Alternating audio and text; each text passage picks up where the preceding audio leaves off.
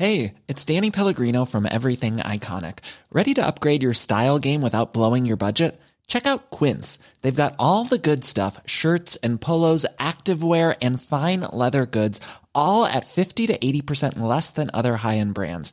And the best part? They're all about safe, ethical, and responsible manufacturing. Get that luxury vibe without the luxury price tag. Hit up quince.com slash upgrade for free shipping and 365 day returns on your next order. That's quince.com slash upgrade. Ukas annonsør i Foreldrerådet er Ekstra. Det er grillsesong. Endelig. Alle dere som har fulgt meg gjennom en lang vinter, vet at jeg har nesten strøket med av kjedsomhet. Men nå kan vi spise ute, vi kan leve ute, vi kan henge ute, og vi kan grille. Ekstra har sitt største grillutvalg noensinne, og hør godt etter nå. Her er en del av grillutvalget deres. Habanero-pølser, salsiccia-pølser, black aged pepper-pølser, cheesy bacon-pølser, beefy burger, cheesy burger, skinny burger, big beefy gourmet-burger, fiskeburger med hvitløk, fiskeburger med baconrødbet og søtpotetburger, soppburger, barbecue, grillfilet, svinenakke med oregano og tomat, urtemarinert fårefilet, brisket, eller brisket som det egentlig heter, T-bone steak, flank steak, tomahawk, laksefilet med pesto, laksefilet med sitronskampi med hvitløk og urter, crispy fiskeburger med ost, kyllingfilet med sitron og urter, kylling overlår, gyros, kyllingspyd, smoke, barbecue, lårfilet av kylling og entrecôte. Takk for meg. Dette er bare noen av produktene i Ekstra sitt største grillutvalg noensinne, og kommer bl.a. fra Norges mest prisvinnende grillserie, Grill Perfekt. Noen ganger så går vi rundt og vet så veldig godt eh, noen ting, og så viser det seg at vi tar riv ruskende feil. Ikke sant? At det er feil, eh, det vi går rundt og tror vi vet. Eh, I dag så skal dere nok, mest sannsynlig, få parkert noen fordommer, folkens. For denne uka handler Foreldrerådet om epilepsi.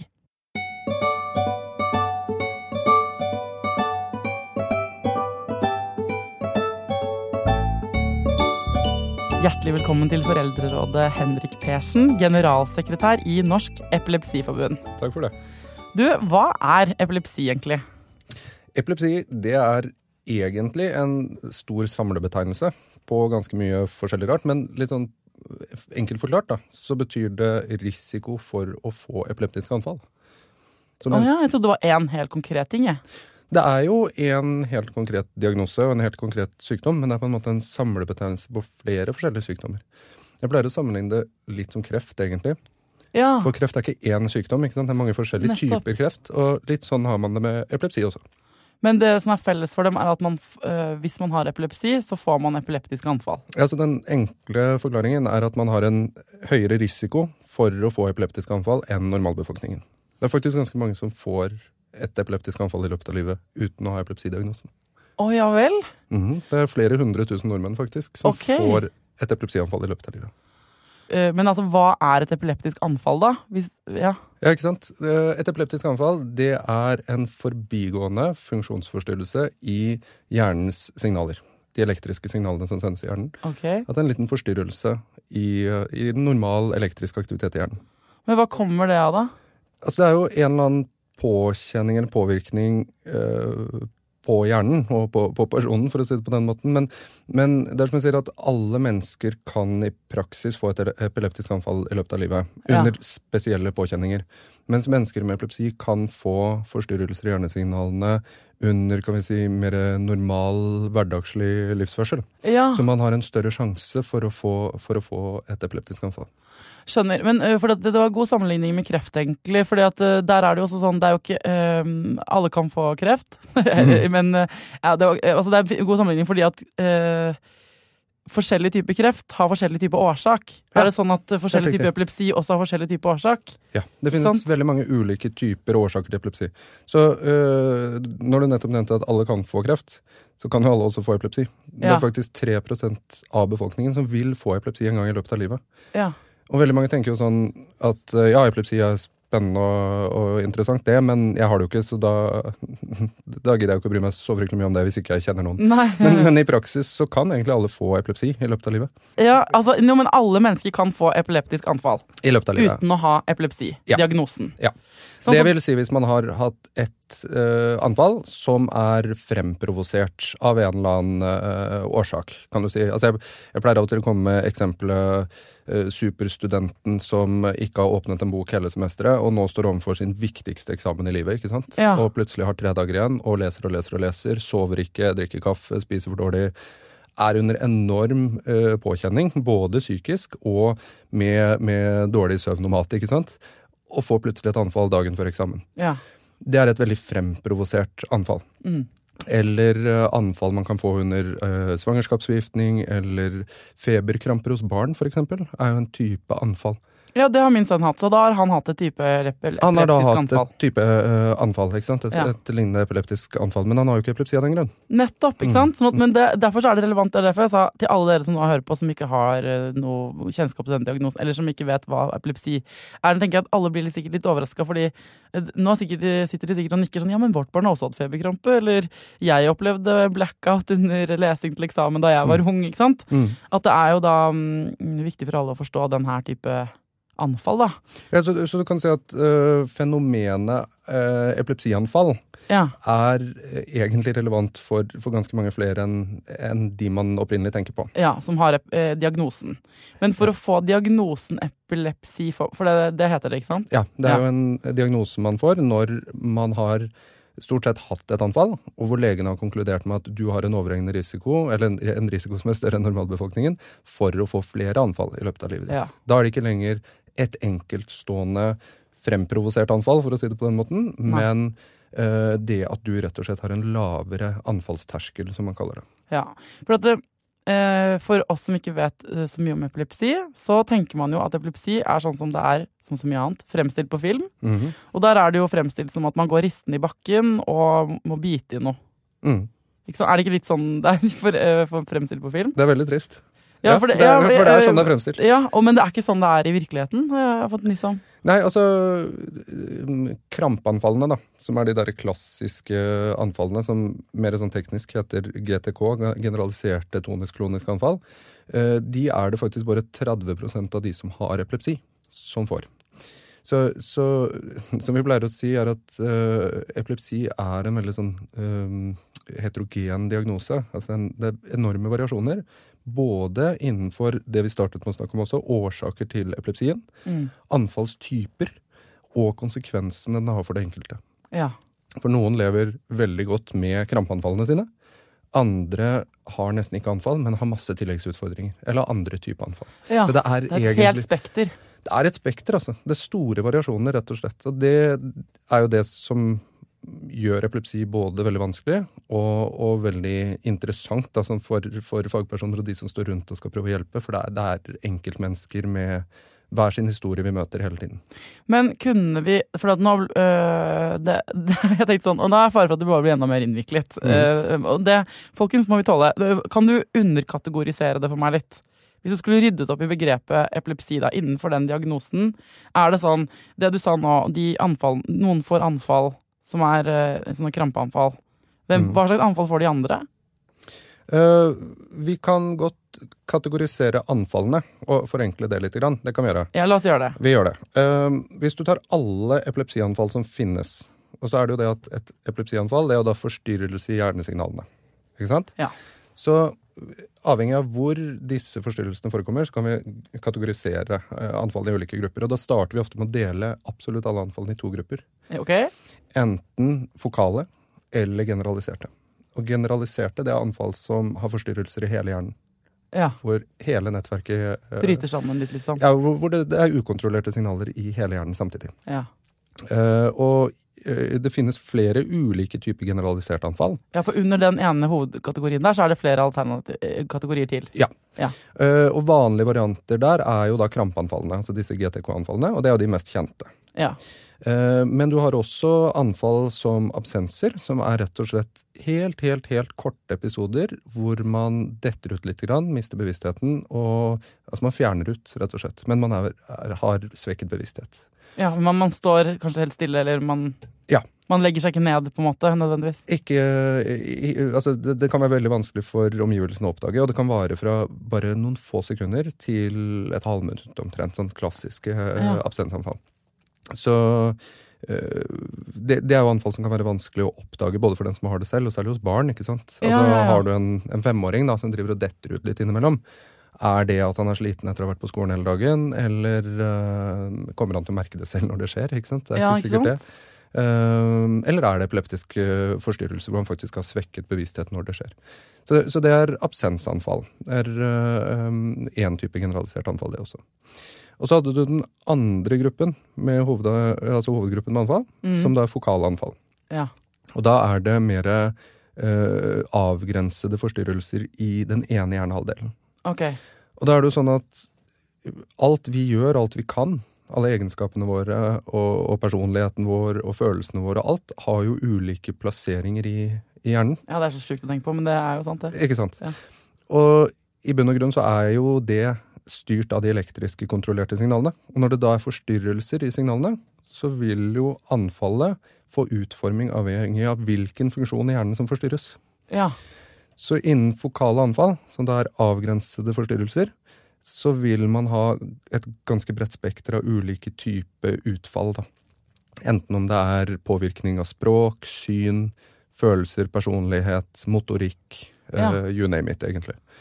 Så, Så- de kan, men eh, kan de ligne litt på de litt sånn stille Jeg kommer til å si feil ord, helt. men av de andre, hvor, hvor du faller ut litt, som du tenkte om femåringen som ja, Absensene. Kan det ligne litt på de andre? Anfallene som da bare påvirker ett område? Altså nå, Det er vel på tide nå at jeg smeller inn den at jeg er ikke fagperson. Ja, du, ja, nei, for Henrik er ikke en eh, fagperson, men du, jo, du kan dritmye om epilepsi fordi du er eh, ikke sant, generalsekretær i, i forbundet, men uh, han er ikke lege, folkens. Nei, og jeg har ikke den medisinske bakgrunnen Nei. til å liksom kunne vite helt akkurat når, når jeg sier noe feil, da, på om, om ting kan ligne. Så, så det tør jeg nesten ikke å svare på, men, men, men det jeg pleier å si er at eh, de fokale an anfallene, altså det er forstyrrelser på en eller annen form for funksjon da, Mm. som vi har. Eh, og, og det kan ha enorme variasjoner, som jeg sier, fra synsforstyrrelser til uh, bevegelse eller språk. Altså dette med, med smatting og mumling er uh, en sånn klassisk eh, utfall da, som kan komme under Ja. et, et fokalt anfall. Men og så, og ja. så skal jeg bare legge til, Ja. bare for å gjøre det enda litt verre, da, det er jo at de fokale anfallene kan du igjen da dele i to. Ikke sant? Ok. Nå er vi på fokale anfall. Ja. Vi startet skal jeg oppsummere litt, vi startet med generaliserte og fokale. Ja, to kategorier. Under generaliserte så fantes det to typer. Du, Ja, det finnes flere typer, men- men to to vanlige. Ja. Og- så under fokale så er det også to typer. Så er det to hovedkategorier igjen, og, det, Mhm. og det er øh, om du har svekket øh, eller påvirket bevissthet, da. Eller om du har bevart bevissthet. Så om du er bevisst under anfallene eller ikke. Ja. Nettopp. Mm. Ok, så uh, nå har folkens, det ble, eh, det ble liksom rotet i hodet deres av alle de kategoriene. Så er det jo, men det, det som jeg tenker er veldig viktig, er jo at du får illustrert litt sånn hvor stort spekter At vi lærer litt hvor stort spekter det er, da. Mm. Men hvordan finner man ut at man har epilepsi da? Jeg skjønner at det varierer nå veldig. eh, Nettopp. Nettopp. Altså, symptomene på epilepsi ville jo jeg sagt er anfallene, ikke sant? Ja. Uh, og så er jo da spørsmålet om noen oppdager at man har et anfall eller ikke. Mm. Så krampeanfallene er jo egentlig den enkleste formen for epilepsi å oppdage for lekfolk. For det er, det er jo lekfolk som legger merke til at øh, barnet da har eh, noe utenom det vanlige. ja. Ikke sant? Det er jo foreldrene eller skolen eller barnehagen eller noen rundt barnet som må, som må si at hei, her er det noe vi kanskje må sjekke ut i helsevesenet. Mm. Og detter du om i, i skolegården med et krampanfall Så er det veldig tydelig for alle. Ikke sant? ikke sant? Ja. Da, da er veien til en utredning relativt grei for de fleste. Men har du en uh, sjuåring da, som uh, har gått på skolen litt, grann, er i en, klass, en klassesituasjon med 30 andre elever, og som har ja, skal vi si, fire, fem, seks absensanfall om dagen, og sitter og fader ut litt, da, for å si det sånn. Jeg pleier å forklare det som at han blir satt på pause mens resten av verden fortsetter i noen sekunder. Ja, det er som en pauseknapp, liksom. Ikke sant? Ja. Uh, og hvis du setter pauseknappen på i to sekunder seks ganger om dagen da, på en sjuåring, vil man merke det. Nei, ja, nei, det var vanskelig, da. Ja, Og da vil nok, kan du si, symptomene først komme når du merker at han har eh, sos altså Hvis han får utviklet eh, sosiale utfordringer i skolen, læringsutfordringer, psykiske utfordringer, noen tilleggsutfordringer. ikke sant? Ja. Eksempel hvis han da begynner å trekke seg litt unna i sosiale settinger fordi han kanskje merker selv at han ikke helt klarer å henge med. Ja. Fordi han detter ut av og til. Eh, Da vil du merke at han henger litt utenfor det sosiale. Og kanskje det faktisk er det første symptomet eh, på epilepsien som folk legger merke til. Men da er vi tilbake til dette med kunnskap. ikke sant? De fleste tenker jo krampeanfall. Ikke sant? Og så Så skal egentlig så er det innmari dumt at de har laget sånn der, eh, den versjonen av det på Hollywood-film. Ja. Ja, Det er det samme som når jeg snakket, det er laget en episode om Tourettes også, folkens. Og der eh, er det litt som det samme. at man, Der er det jo ikke sant, eh, alle som blir portrettert med Tourettes, eh, blir jo mm, eh, Det er jo sånne folk som skriker og hyler banneord og sier stygge ting og sånn. Som heller ikke stemmer. ikke sant? Så her er det da Som også kan være et epileptisk anfall. Ikke sant, ja. Sånn at det, det her, eh, Da er det jo veldig bra du er her, Henrik, så du kan forklare oss eh, dette. Men fordi at nå sitter sikkert mange og tenker sånn Shit, eh, mitt barn er litt sånn, som fader ut. Eller det har jeg lagt merke til. Mm. Noen sånne ting. Hva skal man gjøre da, hvis man mistenker det? Eller mistenker noe. Det kan jo være mange andre ting òg, sikkert. da. Ja, ikke sant? Og det, og det er jo litt viktig å understreke. altså Vi som kommer fra Epilepsiforbundet, har jo veldig lett å tenke epilepsi hver gang vi hører om symptomer, eller ja. uh, hører om foreldre som er bekymret for barna sine. Og da er det litt viktig å ikke at vi havner inn i den ja, ja, alt er epilepsifella. Eh, For det er jo litt fort gjort. ikke sant? Man ser det man kan en del om. Uh, Men, men mistenker man at noe er medisinsk kan du si da, i veien med barnet sitt, så, så stå på å få en utredning i helsevesenet. Hvordan foregår sånn utredning, da? Hvis jeg har tatt med meg sjuåringen min da, fordi han, jeg føler at han fader ut. Han er jo sju. Jeg mm. føler eh, ikke at han fader ut, da, men hvis jeg hadde følt det, ikke sant? Eh, Så går man til fastlegen bare, da, eller? Da går man til fastlegen. Eh, med mindre man selvfølgelig blir lagt inn akutt i forbindelse med et, et Ja. helt typisk tydelig anfall. Men, men normalvei vil jo da være at man går til fastlegen og beskriver best mulig hva det er man opplever. Mm. Og da er det litt, litt viktig at man har en fastlege som forstår også bredden i ulike diagnoser og ulike eh, sykdommer, eh, og henviser eh, til riktig instans videre. Er Da, da ville det typisk vært å komme inn i, til et sykehus og få gjort de grunnleggende undersøkelsene som man tar ved epilepsi, og det er blant annet EEG-undersøkelsen. Uh, som du nevnte i stad, dette med elektrodene på hodet hvor du måler hjerneaktivitet. ja. Og så er det vanlig å ta MR-undersøkelse, blant annet. Men noe av det viktigste også er jo dette her med en god samtale med en spesialist som har kompetanse på epilepsi. Mm. Fordi uh, i veldig, veldig mange tilfeller så vil man ikke finne noe gærent uh, Der og da, ja. Der og da, ikke sant? Men er det mange som går rundt og ikke har den som dere tenker at uh, egentlig har epilepsi, men som ikke vet det? Vi i Epilepsiforbundet er nok hakket mer opptatt av at det er noen mørketall. Enn det uh, nevrologen er. Det vet tro. Ja. Um, ja. Så, så basert på de historiene vi hører og møter, uh, så, så opplever vi relativt ofte mennesker som uh, kanskje nylig har fått en epilepsidiagnose, men som kan peke tilbake på symptomer de hadde for mange mange år siden, og først nå forstå hva det var. Ja, ikke sant? Så, så, så vi er ganske overbevist om at noe mørketall er det. Men så er det viktig å si, si at det, det foregår jo feildiagnostisering andre veien òg. At man får en epilepsidiagnose uten at det egentlig er epilepsi. Ja. For dette er komplekse eller vanskelige diagnoser. Dette er spesialisthelsetjenesteoppgaver. Ja. Men øhm, ok, så øh, det er da øh, Altså opplever du at det er mange som ikke vet hva de skal gjøre? De får, eller hvordan, hvordan oppleves det å få den diagnosen når dere snakker med folk, liksom? Vi opplever nok at nettopp pga. den litt snevre kompetansen eller forståelsen folk har, da, fordi man tenker krampeanfall og blinkende lys, det er liksom den der vanlige Ja. Eller putte noe i munnen, som du sa, som man absolutt ikke skal gjøre. Nei, Eh, det var bra du arresterte meg på det. da. Men, eh, men det er liksom de vanlige assosiasjonene folk har. Så når, når man har litt sånn lite bakgrunnskunnskap, da, og så plutselig så, så er dette noe som treffer en selv, eller noen som står en nær, så er det mange som starter i en sånn anfallsredselssituasjon, hvis jeg kan kalle det det. At de er redde. ikke sant? Eh, Det er uforutsigbart. Kommer det flere anfall? Eh, Hvor farlig er det? Eh, Og så, er, og så blir man rett og slett redd. Ja. Og så er man i en, en ganske lang periode, tror jeg, redd for anfallene og redd for å miste barnet sitt, da, hvis, hvis det er barnet som har fått epilepsi. Og så handler det i stor grad om å Veldig mange skal jo leve med epilepsi kanskje resten av livet. I hvert fall i mange år. Eh, og da handler det Det var en, veldig eh, klok pappa som sa til meg en gang, prøvde å forklare til meg hvordan det, er, hvordan det var da barnet hans fikk epilepsi. Så sa han til meg at det handler i stor grad om å bevege seg, klare å bevege seg og ta reisen fra anfallsredsel til hverdagsmestring. Og lære seg å leve med, ikke sant? Mm. Eh, og klare å fokusere på fremtiden din. Ja. Fordi selv om du har epilepsi, så skal du ha en fremtid. Ja, og, og du skal jo planlegge den fremtiden for barnet ditt, akkurat som alle andre skal planlegge fremover for sine barn. Så, så det handler i stor grad om å klare å bevege seg da, fra den redselen, som er ganske sterk i starten for mange, og komme seg videre til å glemme anfallene litt, og fokusere på fremtiden. Men kan man dø av det? Ja. Men det er det vanskelige spørsmålet, fordi folk blir veldig redde når man hører det. Eh, det li skal vi gå tilbake til kreft? Ja, la, Det er en koselig episode, det, folkens.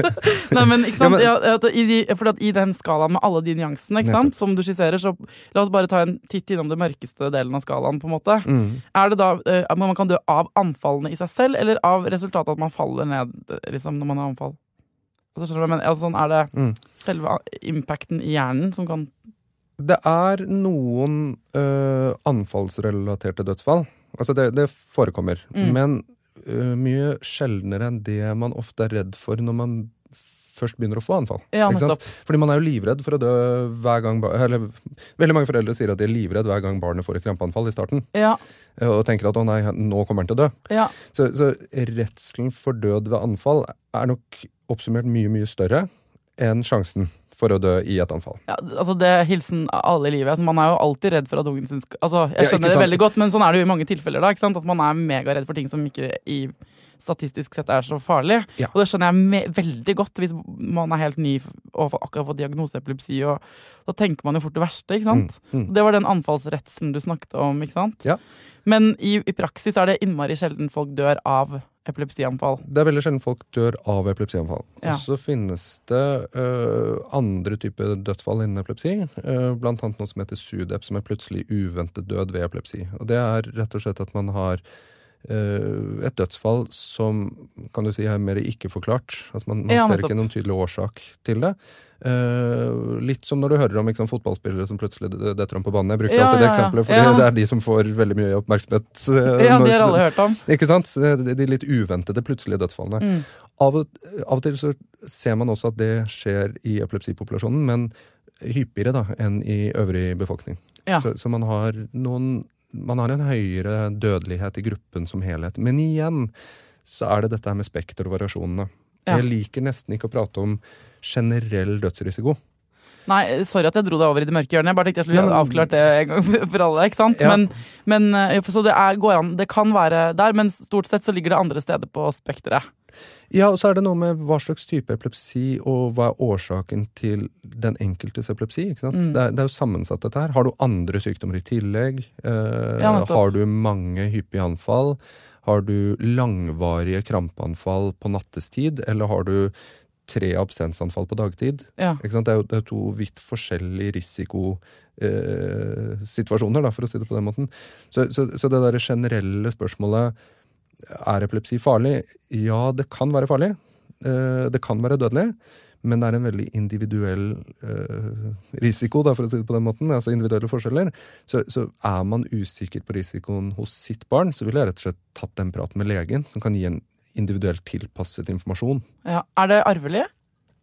Uh, altså, da er vi tilbake igjen til årsaker. Ja, du det er så gøy, for dette, Når det er så uh, stort, stort spekter, så er det umulig å svare ja eller nei på noen spørsmål. spørsmål. Ja, ja. Ja. Eh, Men det kan være arvelig, eller? Ja, noen epilepsityper kan være arvelige. Ja. Nå er vi sånn godt ute i medisinerfeltet igjen, men, og tilbake til det med årsaker til epilepsi. ikke sant? Altså, Kan du nevne noen årsaker? Sånn en håndfull, på en måte? Ja, eh, da kan du nevne for eksempel svulster, Ja. slag, traumer eh, på, på hodet, på hjernebarken. Eh, eller det kan være eh, utviklingsforstyrrelser, for eksempel. Altså blant barn eller mennesker med utviklingshemming, så er det veldig mange flere som har epilepsi. Ja. Og det handler det om at, det er, at utviklingshemmingen i seg selv kan være en årsak til epilepsi. Ja, nettopp. Uh, ja, så, så kort og godt veldig mange ulike typer årsaker til epilepsi. Og det, Ja. det som er veldig interessant der, da, det er at uh, i eh, nesten halvparten av tilfellene uh, så har man, eller ca. halvparten av tilfellene, så, så finner man ingen årsak. Nei. Så da kjører man liksom alle MR-skanninger, all ulik undersøkelse av personen som finnes, og så Mm. klarer man ikke å finne ut av hvorfor denne hjernen har en Reagere på denne måten. Nettopp. Så det er veldig mange ulike årsaker til epilepsi, og det finnes også da genetiske årsaker. Og noen genetiske årsaker er arvelige. Ja, ikke sant. Mm. Skjønner, men, eh, men det vil si at hvis du har epilepsi, hvis de foreldrene som hører på har epilepsi, Mhm. så er det ikke nødvendigvis sånn at barna deres får det. Men det er kanskje en større risiko for det enn hvis du ikke hadde vært diagnostisert med epilepsi. Eller kanskje ikke. Eller kanskje ikke, hvis de har en genetisk epilepsi. Ja, ikke sant? Ja. Ja. Som også er arvelig. Nettopp. Ja. ok. Eh, eh, hva slags behandling den, det Her du, er det jo også selvfølgelig mange typer, da, men hvis du kunne nevnt en sånn Hva skjer? Går man på medisin? Jeg har hørt at man kan opereres. Er det, ikke sant? Hva, hva gjør man? Den vanligste behandlingsformen, det er eh, medisiner. Ja. Så langt de fleste mennesker som har epilepsi, går på medisiner. Hvis ikke medisiner fungerer, og da er det sånn at hvis Altså når vet man det, da? Hvis det er eh, 20-30 forskjellige typer epilepsimedisiner. ja. Eh, Så pleier man å si da i, de, i retningslinjene for behandling at øh, når man har prøvd to-tre ulike preparater eller medisiner som ikke har tilstrekkelig virkning eller for mye bevirkning, så skal man vurderes for annen type behandling. Og da snakker vi f.eks. epilepsikirurgi, eller det som heter vagusnervestimulator, mm. eller diettbehandling. Diettbehandling? Ja. Går det an å påvirke med diett? For noen epilepsityper Ja. så har man funnet ut at diettbehandling kan fungere. Men det er en veldig veldig streng, streng diett. som ikke, det er, jeg pleier å si, det er ikke sånn derre eh, KK lavkarbo slankediett. Eh, men det heter ketogendiett. Ja, sånn ekstrem lavkarbo hvor det skal være ketose. Ja. Men igjen, ikke noe sånn derre mm, populær diett. Eh, det er en diett som skal startes under innleggelse på spesialsykehus for epilepsi. Hvor man får tett oppfølging. Mm. Eh, og så skal den testes ut i noen uker for å se om den har effekt. Og noen har en enormt god effekt av den. Ja. Mens andre har jo ikke det i det hele tatt. Nei, nettopp. Og så er det den, uh, den stimulien av den nerven. Hva, Ja. var det, hva er det? Vagus nervestimulator. Det er en uh, litt sånn pacemaker-lignende sak, tror jeg. En liten boks som opereres inn på, på brystbeinet. eller under huden på brystet. Og så kobles den til vagusnerven som går opp til hjernen. Og, eh, Som er sentralnervesystemet, er det ikke det? som er en Mm. av hovednervene opp til hjernen, så vidt er bekjent. Uh, og så eh, sender den ut små elektriske impulser for å, å på en måte vet skape balanse eller Ja. motvirke den epileptiske aktiviteten. Og den siste var operasjon. Og den siste operasjonen. Og der finnes det også noen ulike varianter som jeg nesten ikke tør å begynne å prate om. Nei, du er jo ikke lege, men jeg syns du er kjempegod til å vite alle disse tingene og hva de heter i nervene og sånt, til ikke å være lege. Det blir spennende å se mailboksen min. eh, give him a break, give him a break. Even when we're on a budget, we still deserve nice things. Quince is a place to scoop up stunning high-end goods for 50 to 80% less than similar brands. They have buttery soft cashmere sweaters starting at $50, luxurious Italian leather bags, and so much more. Plus, Quince only works with factories that use safe, ethical, and responsible manufacturing. Get the high-end goods you'll love without the high price tag with Quince. Go to quince.com slash style for free shipping and 365-day returns. Ever catch yourself eating the same flavorless dinner three days in a row? Dreaming of something better? Well, HelloFresh is your guilt-free dream come true, baby. It's me, Kiki Palmer. Let's wake up those taste buds with hot, juicy pecan-crusted chicken or garlic butter shrimp scampi. Mm. Hello Fresh. Stop dreaming of all the delicious possibilities and dig in at HelloFresh.com. Let's get this dinner party started. Quality sleep is essential. That's why the Sleep Number Smart Bed is designed for your ever evolving sleep needs. Need a bed that's firmer or softer on either side? Helps you sleep at a comfortable temperature? Sleep Number Smart Beds let you individualize your comfort so you sleep better together. JD Power ranks Sleep Number number 1 in customer satisfaction with mattresses purchased in-store. And now, save 50% on the Sleep Number limited edition Smart Bed for a limited time. For JD Power 2023 award information, visit jdpower.com/awards. Only at a Sleep Number store or sleepnumber.com. Nei, men for folk som ikke vet noen ting om epilepsi, eller folk som altså fordi at nå kommer vi eh, nå, vi- måtte liksom gjennom disse litt sånn eh, legetingaktige tingene, eller litt sånn Du må rydde opp i begrepene for oss og forklare oss litt, fordi at først nå er jeg klok nok til å spørre Eller til å stille deg de spørsmålene. som jo er relevant for alle. For, for, eh, for det, det jeg lurer på, er jo hvordan skal vi rundt barn med epilepsi sant? Om det er mitt barn eller naboens barn eller noen i klassen, hva skal vi gjøre hvis de får anfall? For eksempel, da? Ja, men Det tenker jeg er det letteste. Altså Førstehjelpen ved anfall Ja, er jo verdens letteste førstehjelp. Vær så god, fortell meg om det. Ja, Senk skuldrene, ta det med ro, ta tiden. Pass på at barnet ikke skader seg selv under anfallet. Ja. Og så ringer du 113 hvis anfallet varer over fem minutter. Ja. ja så egentlig er det bare å ta det helt med ro. Passe på at man ikke skader seg. Det er jo typisk sånn ikke ramler og slår seg. Dunker hodet. ikke sant? Hvis man ligger på asfalten og har krampeanfall. Ja, så Mm. sett deg ned på huk og hold hodet litt opp fra bakken.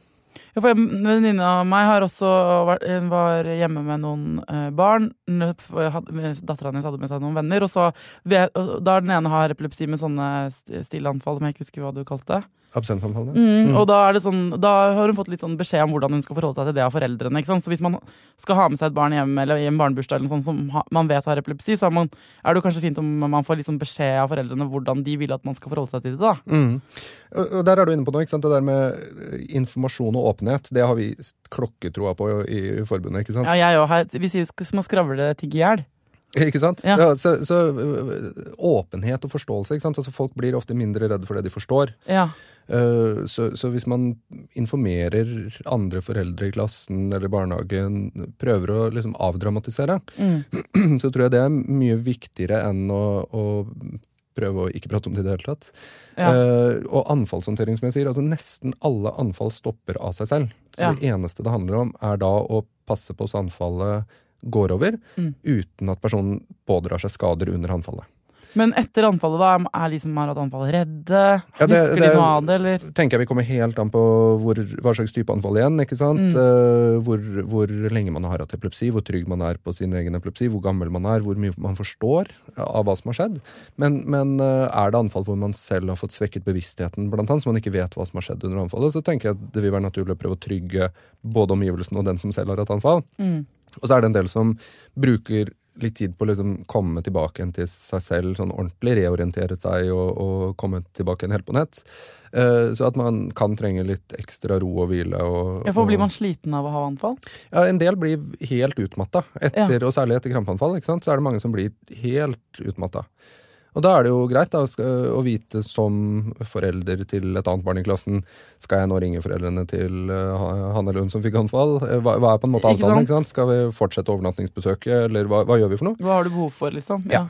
Så, så, men dette med anfall er egentlig og Jeg går litt i fella selv. Liksom. Hver gang man prater om epilepsi, så begynner man lett å prate om anfall. ja. Men hvis du ser liksom på hele uh, populasjonen, altså alle mennesker som har epilepsi, så er det 70% som blir anfallsfrie med behandling. Nettopp. Så det er jo egentlig sånn uh, Diagnostisk så er det jo en veldig god prognose. Ja. Men det er omtrent halvparten av alle barn med epilepsi som har skoleutfordringer eller psykiske utfordringer eller sosiale utfordringer, som sliter med noe annet enn anfallene. ja. Så jeg tenker det er jo mye viktigere å, å tenke litt ekstra på enn akkurat hvordan man skal håndtere anfall, for det er kjempelett, egentlig, når man bare prater om det og informerer folk rundt. Ja, og det er, denne podkasten har jo mange forskjellige episoder med forskjellige andre vansker som man kan ha sikkert i kombinasjon med eller eh, uten epilepsi i utgangspunktet. da, Sånn Mm. type lærevansker eller sosiale utfordringer eller Det er jo mye Men det som er hensiktsmessig å vite, er at dette her bare er som oftest en liten del, eller det kan bare være en liten del, eller en del av en sånn sammensatt eh, bilde, da. Av hver enkelt Altså barn. ja, ikke sant? At anfallene i seg selv er ikke årsaken til så mye annet nødvendigvis. Ikke nødvendigvis. Nei. Men, men sant, har du barn med hukommelsesproblemer da, som følge av medikamenter, eller som følge av årsaken til epilepsien, eller eh, som har variabel dagsform, det er en problemstilling vi veldig ofte er borti. ikke sant? Har hatt dårlig søvnkvalitet eller bare anfall på nattestid. Ja, Så- Sånn at man ikke sover rett og slett så godt, da. Ja, og så at man ikke er eh, helt uh, fullada når man kommer på, på skolen og er sliten. ikke sant? Og så begynner skolen å engste seg for at eh, oi, her har vi en elev med, med veldig variabel dagsform. Hva er det egentlig som foregår der hjemme? Ja. Eh, og så har foreldrene informert om at ja, men han har epilepsi. Og så ser kanskje skolen aldri noen anfall. Nettopp. Så da begynner man, ikke sant? Og så er vi tilbake igjen til hva er det egentlig folk vet om epilepsi. Hva er det du skulle ønske at folk visste, da? Eh, Nå bare- sitter du her, så la oss Ja, si at ja. Foreldrerådet er en ropert ute i hele Norge. For veldig mange så er epilepsi mer enn anfall. Altså at man har tilleggsutfordringer, litt sånn skjulte tilleggsutfordringer er det mange som har. Uh, som man også må, må ta hensyn til. Uh, og så er det variasjonene. Så jeg skulle gjerne at folk ikke tenkte liksom uh, Å ja, du har epilepsi, jeg kjenner en annen som har epilepsi. Nei, da veit jeg hvordan du har det. Men at man tenker helt individuelt. Altså, hvordan funker det for deg? og hva er det jeg kan gjøre for at du skal ha det best mulig i din hverdag? Så ja, tenk, tenk variasjonene, og tenk individuelt. Lillesøsteren min hun eh, er jo voksen nå, da. Men da hun var ungdom, så fikk hun anfall. Eh, som Hun bare gikk i bakken og spente seg, våknet opp etter en stund, gikk i, ble, gikk i svart igjen mange mange ganger. Og det skjedde Altså, det var så sinnssykt skremmende de første gangene. Det var altså så jævlig. Jeg husker og vi ringte jo sant, ambulansen hver gang. De fant ikke noe. De ga henne Stesolid, som er sånn krampenedsettende eller sånn krampedempende middel som man får uh, hvis barn har feberkramper òg. Det fikk sønnen min og feberkramper òg. Og hun våknet opp og var skikkelig hangover etter den uh, Stesoliden. Og det endte med at hun var sant, på 100 000 utredninger og ble sendt til et sånt epilepsisenter i månedsvis. Og så var det jo ikke epilepsi Eller det var jo sånne typer men vi fant aldri ut mm. hva det var. ikke sant? Og hun gikk med sånn elektrode Altså, vi holdt på i månedsvis. Hun var flere måneder i, liksom, i russetida, liksom, på et sånn derre eh, senter eh, for epileptikere, da. Og hvor de liksom, Mennesker med epilepsi? Sånn. Ja, Det går ikke an å si epileptikere, nei. Helst ikke. Nei, da, eh, bra. Du, det er derfor jeg må si feilene. Du, eksperten, må arrestere meg. Eh, eh, mennesker med epilepsi. Og så fant de aldri ut av det. Mm. Og hva heter øh, Spesialsykehus for epilepsi? Er det Ja, Et sted som het Kure var hun på da, ute ah, ja. i Moss, ja. som mm. ikke fins lenger, tror jeg. Men hun mm. var også i det på det sykehuset. Mm. Men, øh, men, de fant aldri ut av det, og, det ble, og, så, og så forsvant det. Etter et år eller to så har det aldri kommet tilbake. Mm. Så hun har ikke, fikk liksom, For det var ikke for det, finnes det, Går det an å få sånne anfall som ikke er epilepsi, men som altså, hva, jeg vet, skjønner ikke at du, du, kan ikke svare på hva hun hadde, men da husker jeg vi leste oss jo veldig opp på dette ikke sant? og mm. prøvde å finne 100. Men de sa sånn at det var sånn at det, eh, For det fins en kategori som er psykisk eller som Ja, det er, det er en eh, som det så fancy heter differensialdiagnose. Altså en annen diagnose, en annen sykdom, som kan minne om. Ja. Uh, og da har du en, en diagnose som heter PNES, psykogene ikke-epileptiske anfall. Ja. Og det er epilepsilignende anfall. Og det er jo egentlig litt fjolte i seg selv, fordi nå har jeg jo akkurat fortalt at Ja, det var derfor jeg blir sånn, Er ikke det også en kategori, da? ikke sant? Men man, er det da at man ikke kan se det i hjernen? Ja, det er, det er at man har anfall som kan du si antas å være epilepsi, og så ved utredning så finner man at, at det skyldes ikke forstyrrelser i hjernesignalene. Men Nei. det skyldes kan du si, uh, mekanismer i, i psyken, i underbevisstheten, ja. som fremprovoserer fysisk anfall. Men vi har aldri fått noe svar på det. Hun hadde aldri, ikke sant? Hun var sånn Jeg håper, jeg skulle ønske jeg hadde noen issues som jeg kunne forklare det til en psykolog. Og så ble, Det var liksom aldri noen forklaring på det, men det gikk over. Og, og da uh, fikk jo vi litt sånn smakebiten. Jeg forteller ikke dette for, altså det er fordi at det, uh, innenfor den kategorien anfall, så selv om så er det så mange forskjellige årsaker og variabler. Og, ja, ja, ja. Det er en sånn tav av det. Og så er det liksom påfallende at vi bare kan noe om den uh, kramperistende, frådende mm. personen på film. Mm. Men ikke sant, vi, vi, vi, møter jo veldig ofte familier som står i utredninger om barnet har ADHD eller epilepsi. Oh, eller kombinasjoner. Og så har du f.eks. migrene, epilepsi, eh, migrenefokalanfall, eh, problemstillinger. Og så har du pnes, epilepsi, problemstillinger. ikke sant? Så det, altså, så det krysser over til mange andre ting? Ja, det er, det er, jo snakk om hjernen her, og det er mye forskjellig som kan ramme hjernen ja. på forskjellige måter. Og dette er komplekst og vanskelig. Og så skal man da helst til en spesialist som kan veldig mye om akkurat dette temaet. Og så er det ikke sikkert symptomene er til stede når du tar utredning. Og så er det ikke sikkert man finner en årsak til symptomene, altså anfallene eller episodene man opplever. Og da sitter man egentlig igjen veldig ofte da med gode beskrivelser av hva som skjer og hva man opplever til en nevrolog som da må klare å forstå hva kan dette være, og mm. begynne, å, begynne å nøste i det, rett og slett. Så du er jo tilbake igjen egentlig på noe som veldig mange opplever tror jeg, innen epilepsiens verden, og det er øh, den lange utredningstiden. Det er mm. på en måte ikke bare et anfall i skolegården, inn, ta en blodprøve, check epilepsi ut med medikamenter som funker. Nei, ikke, ikke sant? sant? Men det er, det er, veldig ofte lange løp vi snakker om her. Ja. Uh, det må være veldig tøft for de som står i det, da. Det skjønner jeg. Altså, det er jo sånn, sånn er det jo med kreft òg, sånn, ref sammenligningen din tidligere. Mm. Og, at, eh, og pappaen vår har hatt kreft, eh, eller pappaen min, da, mange ganger. Og det er jo liksom sånn her, det er så det, det er mange som sikkert har stått i et kreftløp med en eller annen her, da. Og det er liksom så mange fasetter, så mange spesialister, så mye utredning. Man vet aldri, man må teste på nytt. Det blir borte, det kommer tilbake. Altså, det er så mye sånn frem og tilbake.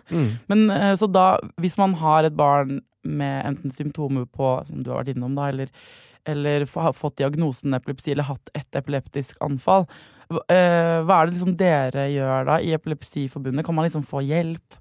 Råd? Altså, vi, vi gir jo ikke medisinske råd, det gjør vi jo ikke. Nei. Eh, men det vi er veldig gode på, er jo å veilede folk i å få riktig helsehjelp. ja. Eh, For det er noe vi ser en, en gjenganger på. ikke sant? Det er det at du går til fastlegen din, du får den første undersøkelsen i, i spesialisthelsetjenesten, og så fant man ingenting der.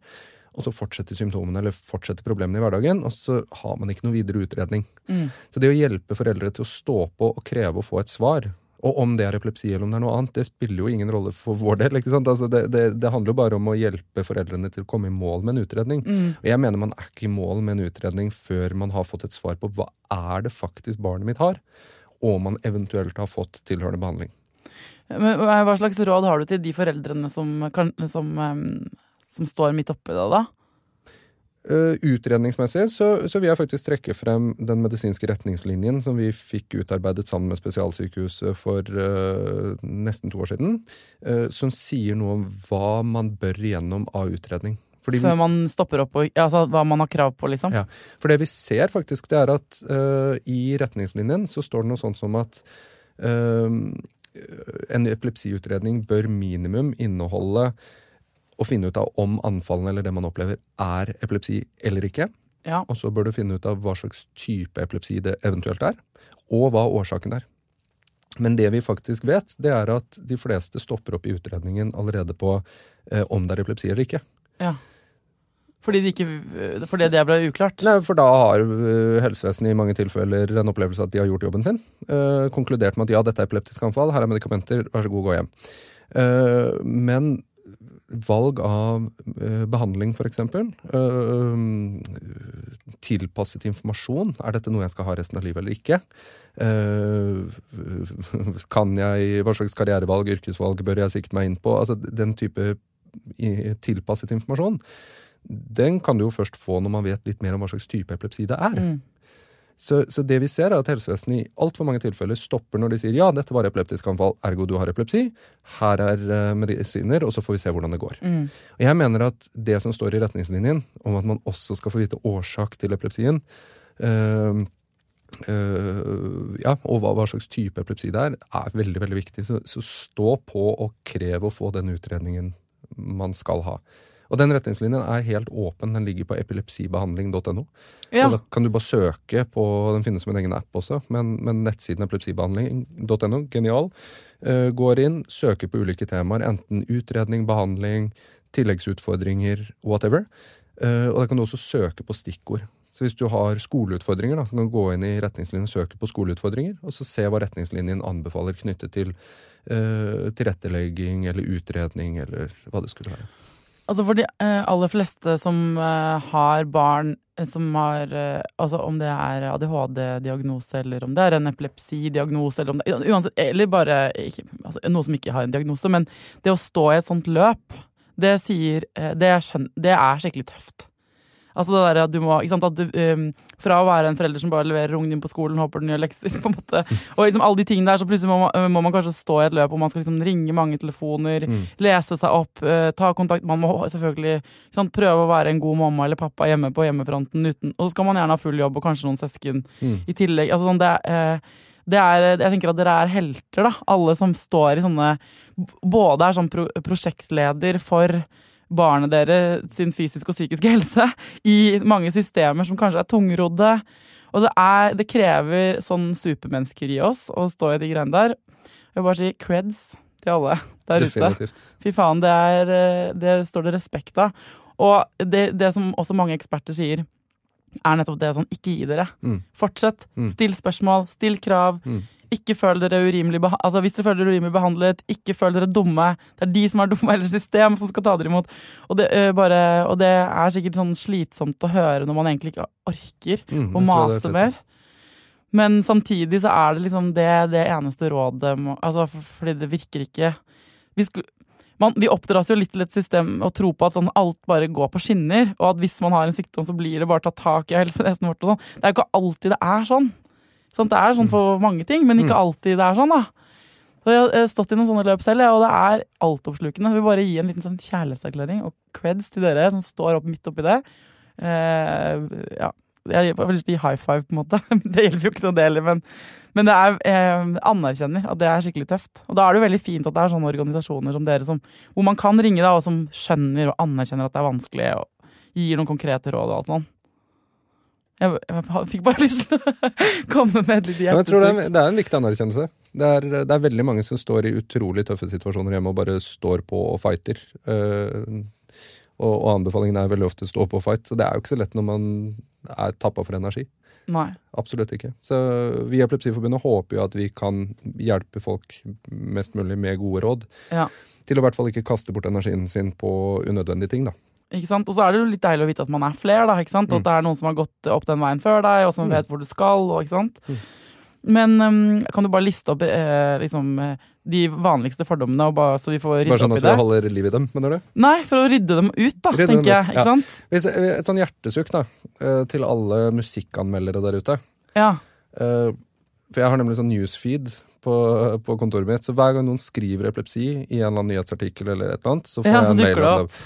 Og det jeg får definitivt mest mail om, det er musikkanmeldere som har vært på konserter, som snakker om eh, epileptiske lysshow, eller lysshow som kan utløse anfall, som på en måte gjør veldig mye ut av det der med blinkende lys. ja. Ja, blinkende lys kan være anfallsutløsende for noen få mennesker med epilepsi. Og det er ca. 5% av de som har diagnosen. Ok. Så, så det er liksom også Det er en skikkelig stor myte, i hvert fall. Ja, det er det, altså. Det er det. Det er, det er jo noen som har fotosensitiv epilepsi eller uh, refleksepilepsi, hvor man får anfall utløst av f.eks. blinkende lys. Mm. Men, men det er absolutt fåtallet. Er det flere fordommer? Uh, at epilepsi er krampeanfall. Ja. Altså, ikke sant? Alle har, alle har den der tanken. Jeg, nå har jeg holdt uh, kurs om epilepsi i ganske mange år. Og hver gang så spør jeg hva er det første du tenker på når du hører ordet epilepsi. Alle sier kramper og anfall. Det er liksom de to vanlige svarene som kommer. Krampeanfall, at alle har det. Myte nummer to. ja. Det Stry, kun- vi, jeg, nå skriver, når jeg skriver sånn én og to på arket, sånn stryk over for dere må huske at dette er det dere ikke skal sitte igjen med. Ja. Ja. Det var derfor jeg spurte om vi, nå skal vi sitte og forsterke fordommene. Ja, men altså, så for det første, det er ikke alle som eh, Det er det er veldig få av de som har epileptisk anfall, som får det av eh, strobelys eller eh, andre typer lysglimt. Og så er det veldig få som har sånne krampe... Eller noen, men ikke alle har 30%, krampeanfall. 30 Mm. Er det noe mer? Så er det det du også snakket om, det med å putte ting i munnen da, under anfall. Ja. Ja, Førstehjelp innebærer ikke å putte noe i munnen. Nei.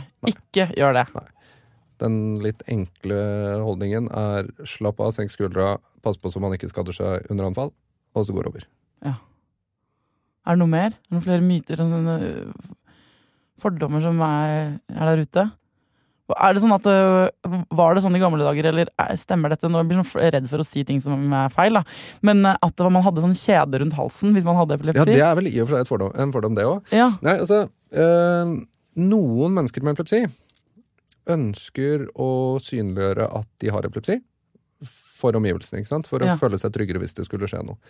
Eh, og det gjelder kanskje, tror jeg, oftest personer som har sånn fokale anfall med dette er bare noe jeg tror, altså, Ja. basert på mitt, eh, mitt inntrykk. Eh, fokale anfall med redusert bevissthet, hvor man gjerne eh, har van, altså at man er ute og vandrer og lager rare lyder og er bevisstløs. ja. Så man oppfattes kanskje som veldig rusa. Eh, eller at det er psykiatritilfelle, eller et eller annet. Eh, og en del av de har nok ofte et behov for å synliggjøre at dette er epilepsi, ikke sant? for å bli ivaretatt i det offentlige rom på en bedre måte. Men, men det er jo absolutt like mange, om ikke flere, Som ikke har noe synlig Ja. ja, som ikke ønsker å på en måte gå med en merkelapp i panna hvor det står 'hei, epilepsi'. ikke sant? Fordi Nei. stort sett de fleste mennesker har noen andre egenskaper som er hakket mer positive enn bare sykdommen sin. ikke sant? herregud. Så det er noe med ikke label. Jeg vet ikke om du har merkelapper på de helseplagene du eventuelt har. ikke sant? Altså, det, er ikke, det er jo ikke sånn at man går rundt og skilter med det nødvendigvis. Nei, søsteren min måtte jo da hun var ikke sant, Hun fikk jo permisjon fra det når hun var inne på det senteret, og så fikk hun lov til å dra og være med på russetida lite grann. Mm. Fordi? Og da hadde hun sånn lapp i lomma. Fordi at når du er på et sånn russetreff, hvis hun skulle få anfall da, så hadde hun sånn lapp i lomma sånn 'Jeg er ikke døddrukken'. Jeg, ikke? Ja. jeg, har, er, ikke jeg er innlagt på det. Sånn, ikke ring til ambulansen. Trenger ikke å gi meg Stesolid. Det kommer til å gå bra. Og hun hadde sånn her, lapp som vennene hennes da skulle bare vise frem hvis det ble noen problemer. da. Det gikk veldig bra, da. Men det kan jo være, ikke sant? jeg skjønner at noen har sikkert behov for å fortelle omgivelsene det, mens andre har ikke det i det hele tatt. Mm. Så det er en myte at alle går rundt med sånn kjede. Var det ikke sånn kjede? Det er det jeg føler jeg har sett på film. i hvert fall. Ja, nei, men det er helt riktig. Og vi selger epilepsimerket fortsatt. Hvordan er det som, merking, Som ja? er uh, et sånn stearinlys på blå bakgrunn. Ja, Så vi, vi selger det fortsatt, og det er mange som kjøper det og bruker det. Men vi har også andre ting. Altså Vi har annet en, eh, en refleks man kan feste på jakka eller på sekken eller sånn og utover på høsten. eh, Hvor det står rett og slett 'Jeg har epilepsi, se førstehjelps eh, Ved anfall, se bak'. Også på baksiden så er førstehjelpsregler. Ja. Og så har vi noen sånne små gummiarmbånd eh, som også er ganske beskjedne, som det bare står epilepsi på. ja. Eh, og de sender vi ut en del av, fordi folk vil ha det for trygghetens del, og det, det skjønner jeg godt. Men man kan liksom ikke gå rundt og forvente at alle med en sykdom skal gå rundt og ha en label på seg. Nei, men det, er- nei, det er helt sant. Og så tenker jeg at det- det er jo så mye Når du spør sånn Har du for min nei, altså, Hvis alle hadde gått rundt med alt, da. Sånn der, typ sånn eh, Dette er alle mine issues. Dette er alle mine Ikke sant? Ikke sant? Dette er alt jeg har opplevd i livet. Det ville jo blitt mye, da. Ja. Mm. Er det dette du skal selge dem, presentere alle- deg med, liksom? Sånn Hvis alle hadde gjort det, så hadde det jo? Hvis Ja, det hadde alle, vært greit, så hadde det da. vært greit. Da hadde man veldig hva man skulle forholde seg til. Ja. Eller kanskje ikke, ikke for da ville de fordommene kommet inn igjen hvis man ikke hadde visst nok om hver enkelt ting. Men det er kjempe Jeg, føler, jeg har blitt øh, ekstremt mye klokere. Nå var jeg veldig lite klok fra før da, på akkurat dette med epilepsi. Er det noe jeg mm, du har lyst til at vi skal vite? Noen sånne bevingede ord du vil at vi til alle foreldre der ute? Noen bevingede ord, du. uh, nei, altså, det er det med å vite at det er flere som du snakket om i sted, som står i vanskelige situasjoner, og hvor man står på, og man bare må stå på for, for barnets beste. Men for de aller, aller fleste menneskene som vi møter, så har man klart etter en stund med epilepsi å bevege seg fra anfallsredsel til hverdagsmestring og et fre- fremtidsfokus. Eh, og det å vite at den reisen er mulig, da, i hvert fall for de som er nye i situasjonen, det tror jeg kan gjøre at det er lettere å gå den reisen selv, hvis du skjønner. Mm. Så, så det å ha, ha litt trua på at uh, man ikke er nødvendigvis stuck i anfallsredsel uh, for resten av livet. Ikke sant? Mm. Ja, det er veldig godt råd. Jeg, tenker sånn, jeg pleier alltid på slutten av hver episode å prøve å oppsummere. Jeg kan prøve å gjøre det nå også. Nå kan, må Jeg er meg hvis jeg gjør feil. Eh, Epilepsi er noe helt annet enn du kanskje tror. Eh, det er altså, alle eh, type anfall. Altså, eh, det er en, forstyrrelse i hjernesignalene. Forbigående. I forbi forbigående forstyrrelse i hjerne, eh, hjernesignalene. Og det kan ta veldig mange ulike former. Eh, hvis man eh, får diagnosen epilepsi, så er det fortsatt sant, eh, veldig mange fasetter og type kategorier anfall, og veldig mange årsaker til. Og dermed ulike former for behandling. Sånn at det, kommer, det er ikke sånn at du kommer inn for epilepsi, og vi, her er veien og løsningen og liv og lyset, liksom. Eh, Det krever eh, masse, masse jobb og utredning, egentlig. Eh, Hvis vi møter barn, eller hører om, eller har egen, altså, er rundt folk med epilepsi, så er det derfor ikke en enkel manual man kan følge. ikke sant? Bortsett fra det du sa om å senke skuldra ved anfall, og ikke sant, eh, passe på eh, primær førstehjelp på at ikke barnet skader seg. At det er andre sider ved epilepsien enn bare anfallene. ikke sant? Ja, Og så er det ofte andre sider ved epilepsien enn bare anfallene. Eh, og det kan være veldig komplekst og sammensatt. Ikke sant? Sånn at da Egentlig så er oppsummeringen på epilepsi at det, eh, det er veldig individuelt. Så man må snakke med den enkelte, og foreldrene eventuelt til den enkelte. Og så tenker jeg at eh, vi, vi som medmennesker bare, og medforeldre, holdt jeg på å si, til andre, at vi bare må være litt kanskje backe, backe litt ekstra. Mm. Og stille spørsmål. Mm. Ikke være flau for å stille spørsmål. Nei, ikke sant? Være med på å ta vekk skam. Var det, sånn, var det innafor oppsummeringen? Jeg ble veldig glad da du sa individuelt. Ja, for det er jo liksom, egentlig ja. hovedessensen her. Ja, jeg har, jeg har liksom to, to stykker. Jeg kan, skal jeg prøve på én setning? eller? Ja, gjør det. Ja, altså Epilepsi er utrolig individuelt, og det er enorme variasjoner både innenfor årsak, type epilepsi, anfallstyper og konsekvenser epilepsien kan ha for den enkelte. Ja. Så individuelt og variasjon er liksom de to stikkordene jeg, jeg ønsker at folk skal sitte igjen med. Til sammen så fikk vi til en skikkelig bra oppsummering. Ternekast seks på din oppsummering. Terningkast tre på min, da. Jeg gir deg en femmer. jeg. Ja, men, å, takk skal du ha. Det var innmari hyggelig at du kunne komme, Henrik. Tusen takk for at jeg fikk komme.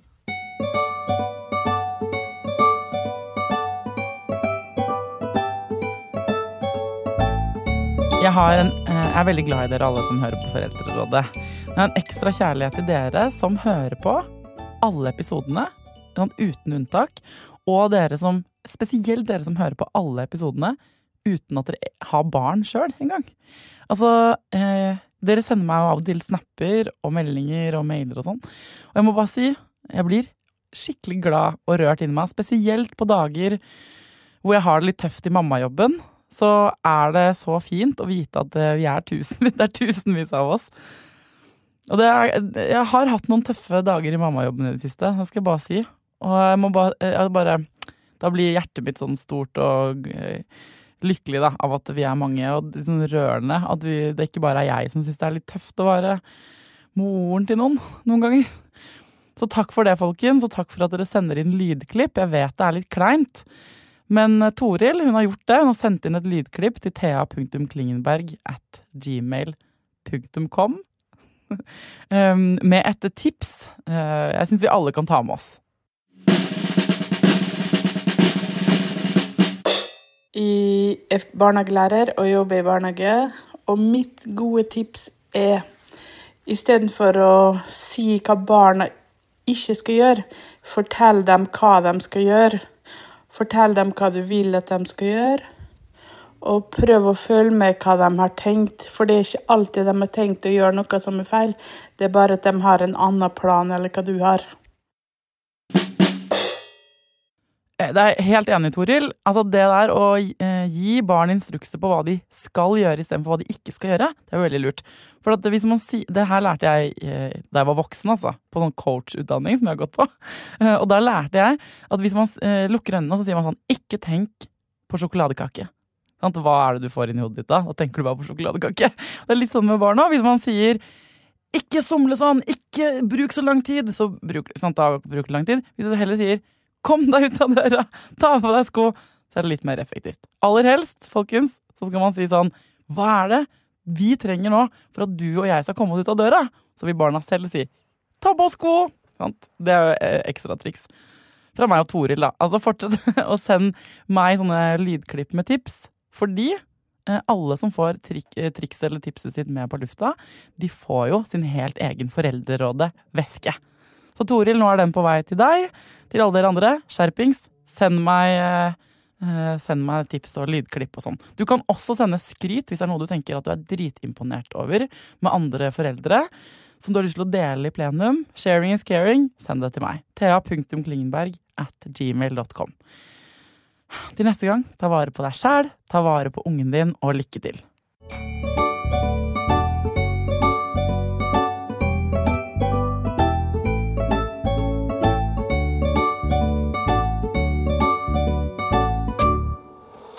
Produsert av Rubicon.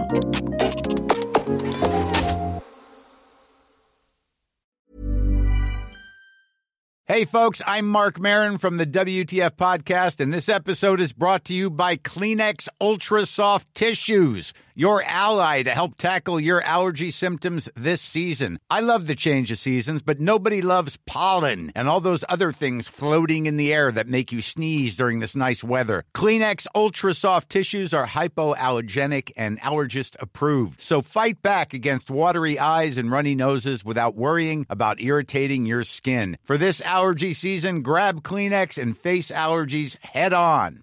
Hi, I'm Daniel, founder of Pretty Litter. Did you know cats tend to hide symptoms of sickness and pain? I learned this the hard way after losing my cat, Gingy. So I created Pretty Litter, a health monitoring litter that helps detect early signs of illness by changing colors, saving you money and potentially your cat's life. Pretty Litter is veterinarian developed, and it's the easiest way to keep tabs on your fur baby's health right at home. Go to prettylitter.com and use code ACAST for 20% off your first order and a free cat toy. Terms and conditions apply. See site for details.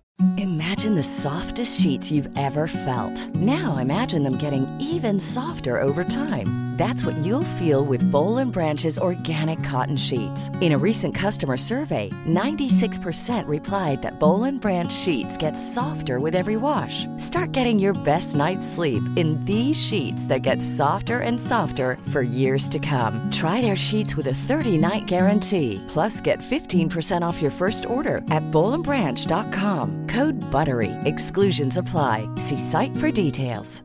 Even when we're on a budget, we still deserve nice things. Quince is a place to scoop up stunning high-end goods for 50 to 80% less than similar brands. They have buttery soft cashmere sweaters starting at $50, luxurious Italian leather bags, and so much more. Plus, Quince only works with factories that use safe, ethical, and responsible manufacturing. Get the high-end goods you'll love without the high price tag with Quince. Go to quince.com slash style for free shipping and 365-day returns.